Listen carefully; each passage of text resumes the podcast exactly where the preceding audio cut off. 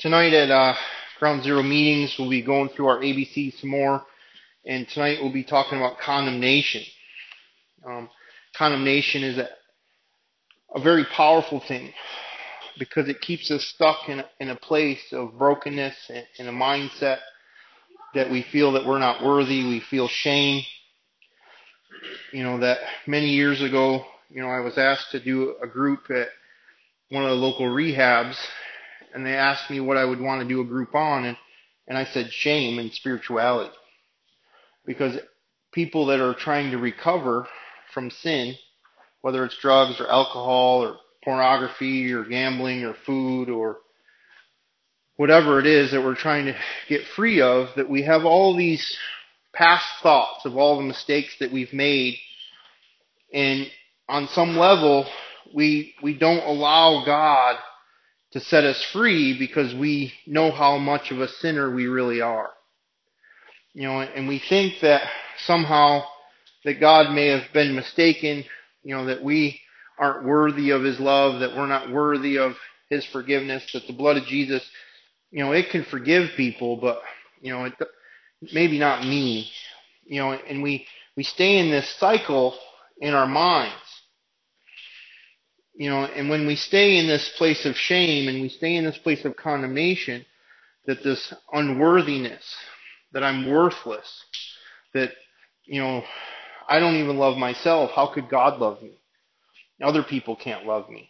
You know, so we continue in a lot of the cycles, even though we're trying to get free of them, and we're we're trying to get free of, you know, a sin area. We're trying to get connected to God, but there's just this heavy blanket that we're wearing, you know, and at times that we we reject God's word, you know, that you know if we would simply just ask for forgiveness that you know God's faithful and just to remove all unrighteousness and yeah, yeah, that, that's that's good for other people, but I'm different. You know, and you know, well God loves you. Yeah, I know he loves you, you know, we play this game in our head where people say truth to us and we instantly discount it. We instantly push it aside and, because, you know, we can't possibly, you know, receive that because you just don't know how I feel. And condemnation really targets our feelings. You know, condemnation and guilt, you know, conviction, you know, sometimes seem like they're similar but there's a twist. You know, conviction is something that I did wrong. I've sinned in a certain area, and I come to God and I ask for forgiveness, and I believe that I'm forgiven. Condemnation, you know, may look exactly the same, you know, that I feel convicted of a sin and I ask God for forgiveness, but then the enemy comes right along and says, well, God really doesn't want to forgive you. You know, you know you're going to do it again you know, and the enemy begins to, to drop his little two cents in there. And instead of God's word being our truth, we believe the lies and the deception of the enemy.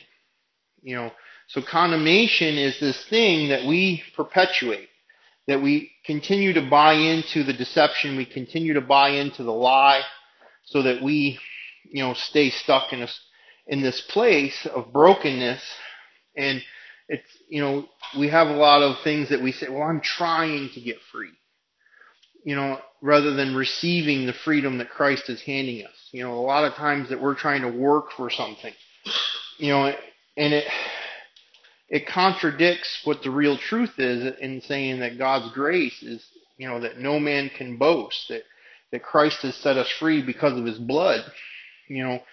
And we understand that. We could probably teach it to somebody else, but the condemnation clouds our judgment, clouds our thoughts. You know, it keeps us stuck in this place and we go around and around. You know, in Romans 7, Paul talks about why do I continue to do the things that I don't want to do? And why can't I do the things that I want to do? You know, he goes on to say that it's our sin nature. That I have this sin that's in me. You know, but as it progresses into Roman 8, Romans 8, it says that there is no condemnation in Christ. That the blood of Jesus has washed all sins away. So if we don't believe that the blood of Jesus can wash these sins away, we continue to allow our sin nature to run the show. And we continue to continue to continue to continue to do the things that we don't want to do.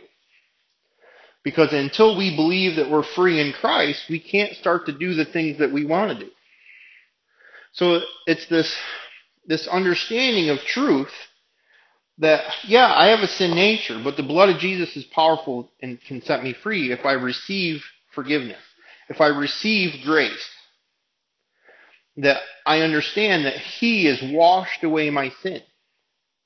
That if I don't believe that Jesus can wash away my sin, that I somehow have to earn it. In my mind, I know how much of a sinner I truly am, and I can't ever get myself free. So I try real hard and then I slip back into the old ways of doing things. Because the condemnation says that no matter how hard you try, God's not going to love you. But we have to receive the truth that says that God already loved us and He set us free because of the blood of Jesus. So we have to begin to combat condemnation, deception, lies with God's truth. You know, and if we don't begin to recognize these areas of deception that the enemy continues to plant these seeds that we hear truth and yet we believe the lie. You know, you can be forgiven by the blood of Jesus. Yeah, yeah, yeah. You, the other people can be forgiven by the blood of Jesus, but I'm different. You know, and it's so subtle that we've been saying it for so long that we've been recognizing the enemy's voice and we think it's our own.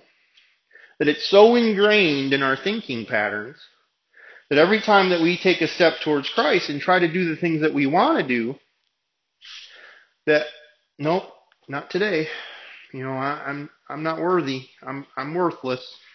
And that condemnation begins to to to trip us up because it's a, this cloud that's in our head, and the enemy's voice feels so much more familiar, and it's how we really feel on the inside because we don't feel free you know, in the rooms at Alcoholics Anonymous, I, I learned that feelings aren't facts. And I've literally told myself that thousands and thousands of times through the years. Because my feelings rise up and I get this overload of emotion and my thoughts begin to race. And at that moment, I can't think properly. And in that moment, I react to my feelings or I react to the situation and I gravitate to the first thing that's going to turn the noise off. The first thing that's going to turn the pain off. And Jesus isn't the first thing that's usually on the list. You know, we all have something that we know instantaneously will turn it off. You know, sometimes it's, you know, I just need a drink. You know, I just need to smoke a joint. I just need to relax. I've worked real hard this week. You know, we have all these excuses in our mind that, you know, create the, the perfect scenario for my sin nature and condemnation to win time and time again. You know, well, you know, I, I could just look at porn one more time. It's not that big of a deal. You know, and then we do it, and then instantaneously, as the enemy you know, dangles this thing in front of us, like you know you want to do it. You, it, you know, you worked hard. You deserve it. Is the very same voice that the second that we take that first sip, that first hit, that first look, whatever it is, is the same voice that says, "You suck at life. You're worthless. God doesn't love you." And it's this perpetual cycle that we allow our sin nature to direct our, our, our thoughts and direct our steps and then the second that we take the bite of the apple, per se, is when that, that voice flips the switch on us and begins to attack us and tells us how worthless we are and tells us how, you know, God can't possibly love us, you know, that we're never going to get free. Are you really even saved? You know, there's all these different things that the enemy begins to attack us. And then we begin to believe those thoughts above the truth, above the Bible, above what we've been taught, above the Spirit of God, that we believe this condemnation, this spirit that begins to settle on us. And a lot of times, you know, we confuse this with depression. And we confuse this with anxiety. because I'm trying so hard to get free and our mind is racing. So we have all this anxious thinking. And then we have all this depression because I'm worthless and I'm, I'm never going to get free.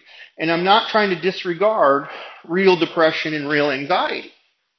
Because when we have this type of thinking over time, it begins to release all these negative chemicals in our bodies and we begin to, to live in this place that's very broken and very uncomfortable, you know, and depression and anxiety issues become real facts of the mind and, and, and we begin to live in these very dark places. But it's not until we begin to bring each one of these things that causes depression or causes anxiety to Jesus and begin to believe the truth and begin to speak truth over our, our situations that we allow the positive renewing of our mind that Romans 12 says, no longer conform yourself to the ways of this world. Lay your lives down as a living sacrifice, and you will know that my will is good, pleasing, and perfect. That we have to renew our mind. That if I continue to think that one more drink is not going to matter, you know, if I sleep around one more time, it doesn't really matter because I've done it a hundred times. You know, what's the big deal if I, you know, just do one more? But that one more can last six months, years, ten years. You might not make it back. You know, we all know somebody that dabbled and we know exactly where they're living these days. You know, you know, I have one of my best friends that you know, I buried a little over a year ago because he thought he could just be in one more relationship.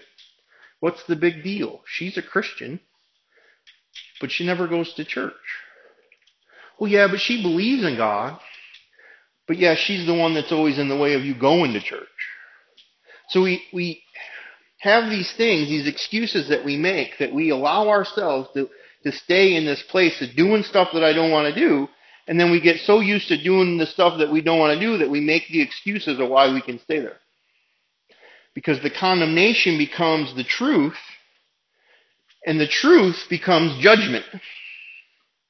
So anybody that's trying to talk to us about truth and, and guide us towards freedom, oh, you're just judging me. Because I'm staying in this mindset that I'm worthless. Oh, you think you're better than me. Well, no, I'm just telling you that Jesus can forgive you if you let him yeah, you know, I'm tired of that. I don't need to go to church anymore. You know, and we create these excuses that allow our sin nature and condemnation to become our truth rather than heeding to conviction and repenting of sin and getting into accountability relationships and believing that the blood of Jesus is powerful enough to wash these sins away. Now, one thing that I've realized through the years is that I don't always recognize God's truth instantly. I remember when I was a very baby Christian and, you know, I'm dealing with the same issue, you know, I had people telling me that, you know, you know, Jesus forgives me the second I ask for forgiveness. And I'm like, no, you know, I have to earn it. You know, and then another person would tell me, no, that's, that's true. Jesus sets you free if you ask for forgiveness. You know, the blood of Jesus washes away that sin. Yeah, no, because I'm believing the way I feel above God's truth. And so often we allow our feelings to become facts.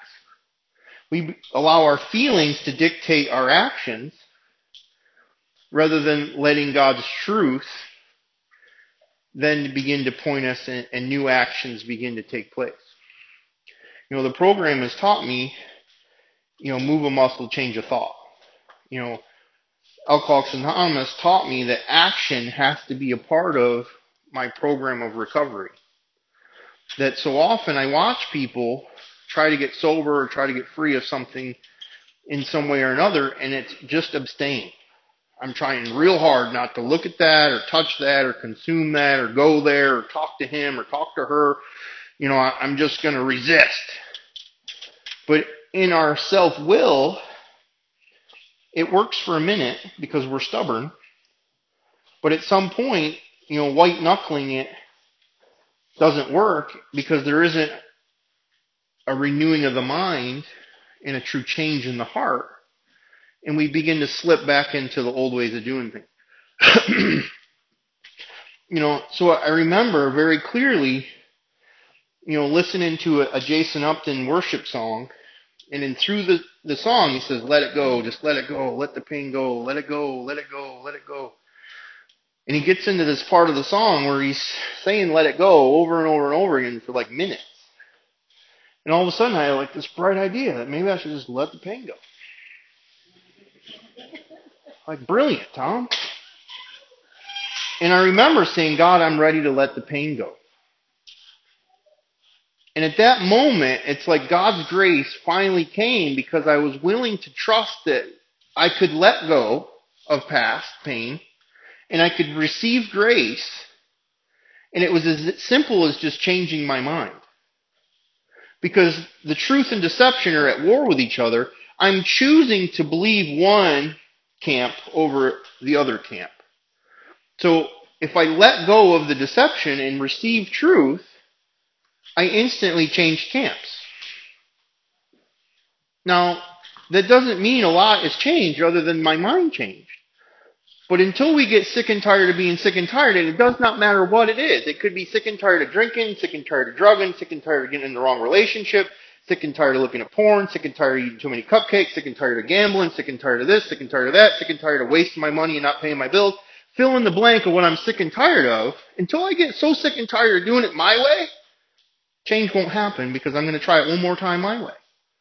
Well, uh, you know, I can you rob Peter to pay Paul. You know, I can you know, if I drink beer instead of liquor, you know, if I, you know, drink beer and a little bit of cocaine, I won't black out. You know, if I only smoke weed, you know, like we try to manipulate the game and like somehow manage sin and think that next time it's not going to be as painful. And eventually we're right back doing the same thing that we think we're not going to do because we have this sin nature that wants to do more. Doesn't matter what it is. I want more of it. My flesh can never be satisfied except through Jesus. Until I lay down my flesh to Jesus and say, You are the only thing that can satisfy me. That I won't even attempt to let Jesus satisfy me because I'm still trying to satisfy myself. But see, in this moment, that I'm choosing to say enough is enough. And I begin to say, Jesus, I need you to change the way I think and the way I feel. I'm going to still continue to try to change the way I, I think and I feel through my own actions. And usually I'm using the wrong things to change how I feel, and I'm acting out dysfunctionally. But as we begin to let go of certain past events and pray and process, you know, some things are more entrenched you know, some of us have been through some really traumatic paths. You know, it's not like one prayer is poof, oh, oh, I'm all instantly better. Thank you, Jesus. You know, and so often I see it, you know, in Christianity, well, just pray to forgive your abuser and then they're free and you're in grace. And I'm like, I've literally thought to kill that person a million times. One prayer is not enough to uproot that mindset that paradigm. Now, if the power of God, the Holy Spirit comes and decides to uproot that thing through His ability, then that's a different story. Because He has that ability to bring us suddenly into our life when we pray these types of prayers because He is God. But more, most often, it's diligence of digging it out and digging it out and resting the thought and resting the thought and resting the thought and resting the thought. Bringing it back to the obedience of Christ pulling down these strongholds and saying, no, not today. I'm not thinking that way today. I'm going to trust in God's word. And we begin to fight off the condemnation and we begin to resist the sin nature and we begin to proclaim that I am free in Christ. And so often that we have a list of sins that we do on a regular basis and we can check a couple of them off because we're not really doing those anymore. You know, thank you, Jesus. But we have a handful of stuff that we're still pretty do, pretty much doing on a regular basis. So then we feel like, well, I'm not really free. You know, you know, I'm in my process, which gives me an excuse to keep doing it. you know, and we have to recognize when I allow my excuses and my feelings to continue to drag me back into doing things that I don't want to do. And we have to begin to allow this truth to begin to dictate where I'm headed. Because where do we want to go? You know, the Bible tells us that a man without vision will perish. That if I'm constantly focused on how much I suck at life and how much I have failed at getting myself free from sin, and all I'm looking at is all the, wreckage of my past, of course, one more time, one more day is not going to be that big of a deal. But if I'm focused on Jesus and focused on His truth and focused on that I want to change life and focused on that, you know, I got some work to do, that it's a little bit easier to resist the temptation to pick that first one up, whatever it is.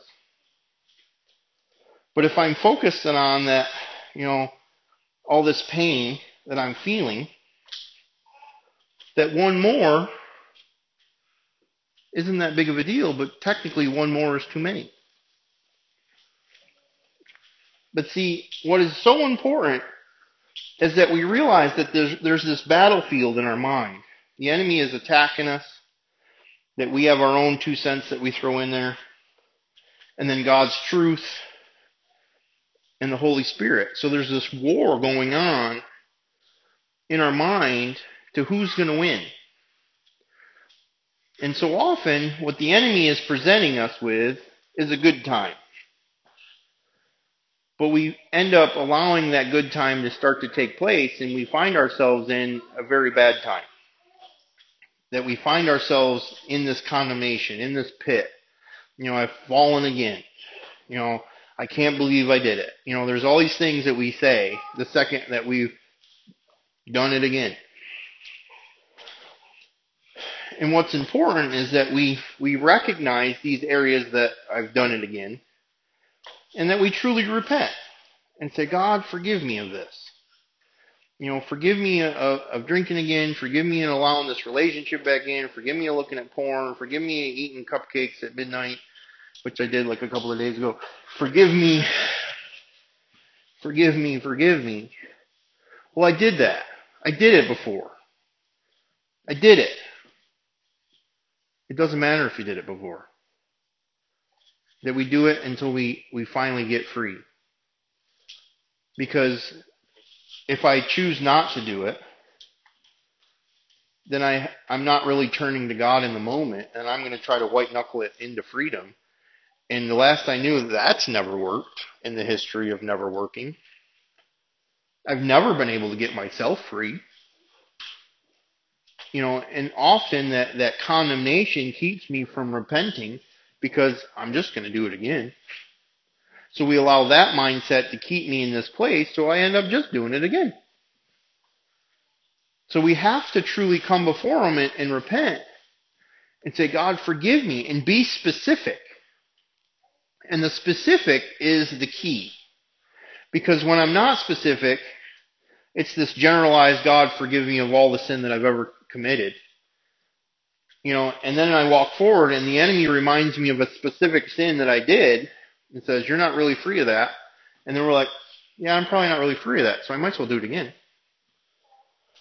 And when we're specific and say, God, forgive me of eating cupcakes at midnight, so the next time that I'm trying to walk forward, the enemy's like, eh, it's not that big of a deal. You can eat cupcakes at midnight. And be like, no, I've repented of that sin, and Jesus has set me free of that sin.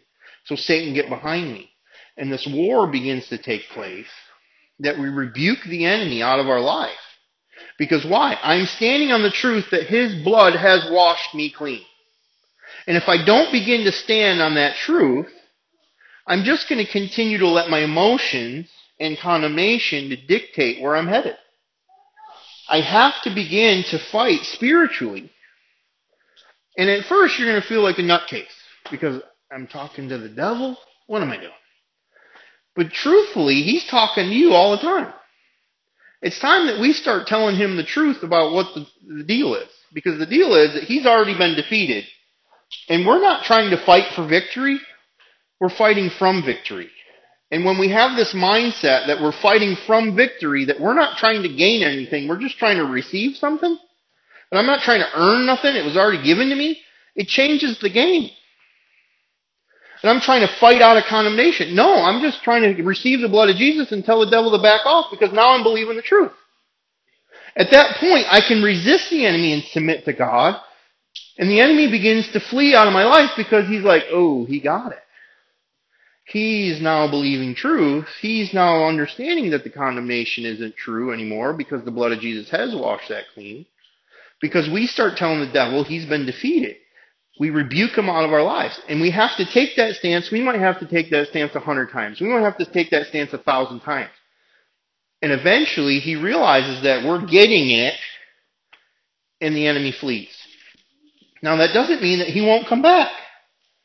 Because it, even in Jesus' temptations in the desert, when Jesus told him, it is written, and that's our defense is, it is written that Jesus' blood has washed away my sins. It is written, devil, right here in my Bible.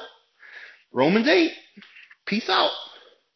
And until we begin to proclaim the Word of God over our lives, the enemy continues to poke our buttons and, and stir up emotion, and we begin to continue in the same process around and around we go. You know, the dog returns to his vomit. Because the dog is not intelligent enough to know that that's probably a bad meal. and what do we do? We continue to go back to sin. Why? Because we're not convinced that this is a bad idea. You know, well, one more time isn't that big of a deal. I've done it a hundred. Well, 101 isn't going to make the fact that a hundred times it sucked. You know, we have to begin to stand on the truth, and we have to begin to fight spiritually and paying attention to what we allow into our lives. You know, there's people in our lives that continue to bash us and tell us that we're worthless. And we need to say enough is enough and this person needs to go. There's stuff that we're listening to, whether it's music or TV or movies, that continue to trigger certain things in us. And is all TV or music bad? No. But we have to realize that I am I'm new to this. I, am struggling in this. I'm fragile in this. So listening to music that makes me think about the fun of drinking and drugging it might be a bad idea. You know, and we have to get ourselves around the truth. We have to get ourselves around people that are going in the same direction. You know, the people, places, and things you know, it seems like it's not that big of a deal. But it's really a big deal, especially in the beginning. But what I love about the big book is it tells us that once we've worked our steps, that these things are going to get lifted out of our lives.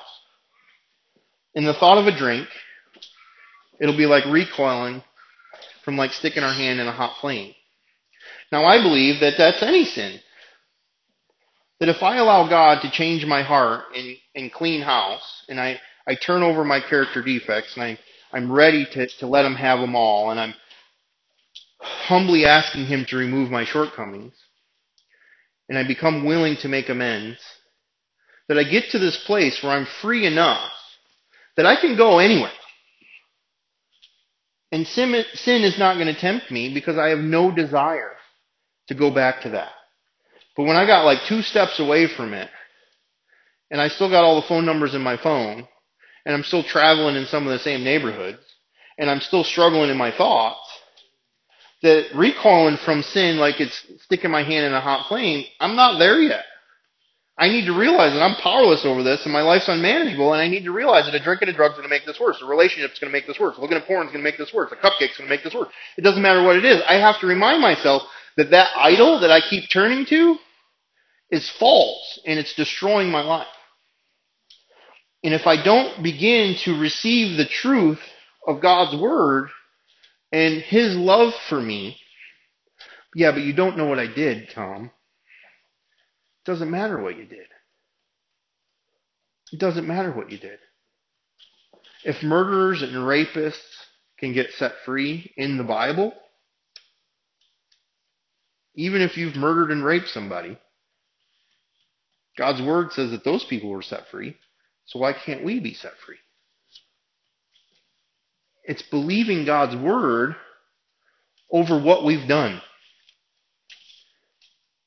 So what you're telling me, Tom, is the God of the universe that created everything out of nothing, that set this giant clock in motion, that knew the exact time that Jesus would enter the earth and he lived this sinless life and he died this sinless death on the cross to pay for all my sins, can take care of my sin? Yeah, actually I am telling you that. That he is that big, that he can manage your life if you'd let him. And so often we're still the God of our lives. And because I won't forgive myself, I won't let God forgive me and perpetuates condemnation in my life. And Hebrews really addresses this issue because it says that wasn't one crucifixion enough? Do you need Christ to be re-crucified?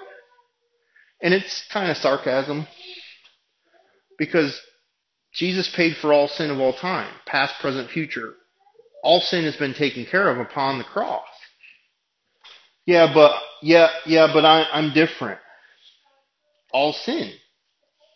Once again, am I believing God's word above what I think or how I feel? Because when I allow my thinking and my feelings that contradict God's word to be my truth, it perpetuates condemnation and perpetuates my sin nature to continue to act out, trying to find relief in some area of sin that has not worked up to this point and therefore won't work the next time and won't work the time after that and won't work. And so often that insanity of thinking is that I'm using the very thing to relieve me of the stress that I'm trying to get free of the thing that I'm trying to get out of. So I'm using the thing to get away from the thing. And it's like this insanity that I'm using alcohol to help me to not drink because I don't like the feelings that I have when I'm not drinking. So why don't I drink alcohol? It's and around and around I go. It doesn't matter what it is. It can be drinking, can be drugs, can be pornography, can be food, can be relationships. Around and around we go as I'm using the thing that's destroying me to set me free from the thing that's destroying me. Instead of believing that God's Word is the thing that's going to set me free from myself and my past. Because the blood of Jesus is that powerful that it washes all sin away. You know, what I find is amazing in God's Word is that Isaiah was written approximately 800 years before Jesus came. So Isaiah is this Old Testament prophet who is considered kind of crazy. In Isaiah 118 he says, "Come reason with me," says the Lord. So it's like an invitation to say, "Hey God, I don't believe what you're saying." So it's this invitation to say, "I have doubts, but I'm going to talk to you about it." And it goes on to say that he's going to wipe our sins away as fresh as newly fallen snow. That no matter if your sin is as deep as the stain of crimson, that it'll be as white as wool. Now, to make something the color of crimson 3,000 years ago, you'd have to use clays and berries and other earthly things, and you would have to dip wool or what other substance that they were trying to dye over and over and over and over again. So the symbol of something stained as crimson was something that needed to be dipped in this dye dozens, if not hundreds of times to get a dark red color. And what he, the symbol is, is no matter how bad, no matter what you've done, no matter how many times you've done it, that he's going to wash it away like freshly fallen snow. And if you don't believe me, come talk to me about it. And if you start to talk to God about whatever it is that you're struggling with, and you really are coming to Him and saying, God, I don't think I can be free. And truly seeking Him, come reason with me, He says. Let me tell you my truth. Let me, let me tell you my story, my child. Let me show you in His Word where it says that you can be free. And we begin to allow His truth and His voice to be the very thing that's changing our mind so that our sin nature and our condemnation isn't directing our steps anymore. It's His voice. And we can say that God said, I am free. It is written that His blood has washed my sin away. And we begin to take the stance that we can then remind the devil, you've already been defeated. Jesus defeated you on the cross. I don't have to defeat you. I just have to resist you. Because you have already lost the battle. My soul has been saved. When I accept Jesus Christ, death and resurrection is the payment for my sin. Because the wages of my sin is death. And Jesus paid that price for me and for you. So am I going to receive the payment for the, the debt that I owe? Or am I going to continue to try to earn it? Which I can never earn. That the Bible says that my righteousness is like filthy rags. That even when I attempt in my religiousness to try to find freedom in church or in God, that I find myself falling short. But when I can just say, Jesus, you did it. You set me free. And just because I begin to declare this over my life does not mean that my emotions will match it. And I have to begin to arrest the thought and bring it back to the obedience of Christ. Because my emotion will rise up. The second something bad happens, it's, oh, see, God didn't work. No. That I will have trials and I can rejoice in them because He's strengthening me. He's teaching me how to persevere. He's strengthening my character. And through the Holy Spirit, I will find hope. We begin to declare parts of Scripture over our life and over our circumstances as it is actually the truth. And that our emotions are not real and not factual and are deceiving us, which then perpetuates our sin nature and the condemnation and around and around and around and around we go. Or we begin to declare truth over our lives and sink our heels in and use that stubbornness that every single one of us in this room has for righteousness' sake. Use our pride, in a sense, and saying enough's enough. I'm not giving in this time. And stop being such a pushover to fall back into the things that we want to be free from. I remember many, many years ago, I said, enough. Devil, you have destroyed my life since I was a little kid. And I am so tired of you winning this war in my mind and in my flesh that I am not allowing you to do this to me anymore. And I began to sit still. And I began to fight. And I began to pray. And I began to, to, to truly believe that the Bible was more true than anything that I've ever thought or felt in my life.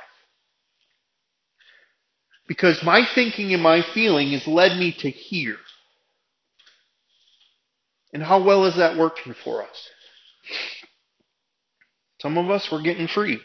Some of us are more free than we were a year ago. Some of us are more free than we were a month ago. Sometimes it doesn't feel like you're more free than you were. But the truth of the matter is, is you're consistent and you hang in there and you don't give in and you don't turn back to whatever it is. You just look back just a couple of weeks, you're more free than you were. You look back a month, you look back two months, you look back six months, you look back to last 4th of July, where were you? How bad was it last 4th of July? Look how much freer that you are now, and yet you're still going around some of the same cycles. What if you said enough is enough and said, Jesus, I'm doing this your way. I'm going to give you the next year of my life and I am going to press in and I am going to sit still and I am going to do what I need to do and I'm going to pray and I'm going to read and I'm going to get accountable and I'm going to fight the devil and I'm going to see if your truth is real. I am going to come reason with you and I'm going to see if you're going to wash my sins away because I don't quite believe it. What if we gave him the next six months? What if we said, enough, I'm going to get committed till Christmas and see what happens? I guarantee that you walk into this new year a completely new person. I guarantee it. If you give Jesus an opportunity to move in your life, he will change everything. And it'll be the scariest, most awesome thing that you've ever done in your life. Because he continues to scare me, and he continues to do the most awesome stuff I've ever seen in my life. And once you start getting some momentum in this, you'll realize that anything the enemy tries to offer you is, is, is nothing that you want anymore, and it makes it real easy to resist it. It makes you very easy to recognize the deception and the lie. But we have to begin to stand on the Word of God. We have to begin to, to up the ante in our prayer life. We have to begin to up the ante in the time that we're spending in the Word. We have to get ourselves around people that are going in the same direction as we are because we, we fall so quickly when we're hanging out with people that are doing the stuff that we're trying to get free of. But those Christians are weird. I agree. Those people in recovery don't understand. I agree. It doesn't matter. If I hang out with people that are using, I'm going to use. Period. If I hang out with people that are not using, the likelihood of me not using goes up. Can I still use? Absolutely. But at least I'm giving myself a chance.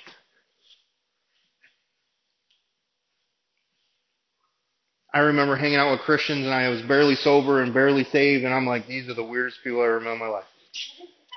And I've been in some crazy places. I remember the first Holy Ghost meeting where people are doing all sorts of crazy stuff and I'm like, this is insane.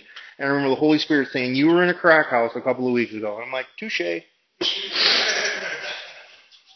I guess I can handle this. There's times that stuff happens supernaturally that freaks us out because it's not in our natural mindset. But as we press into Jesus, the whole like death and resurrection things would have been really weird to witness. But yet we're reading about it and we've heard about it and we watched some movies about it and we're like, yeah, yeah, you know, Easter's cool. I get some chocolate and stuff. But when we really wrap our minds around the cross, the crucifixion, the blood of Jesus, and what really took place, it explodes our understanding of how much He truly loved us and what He was willing to do and how He laid our His life down to set our lives free. So I really encourage you, if you're struggling with this, take a minute and pray and ask Jesus, come go reason with him saying, I don't know if I can be free. I don't know how to set myself free. And allow His love to begin to come over you. Because His love changes the game.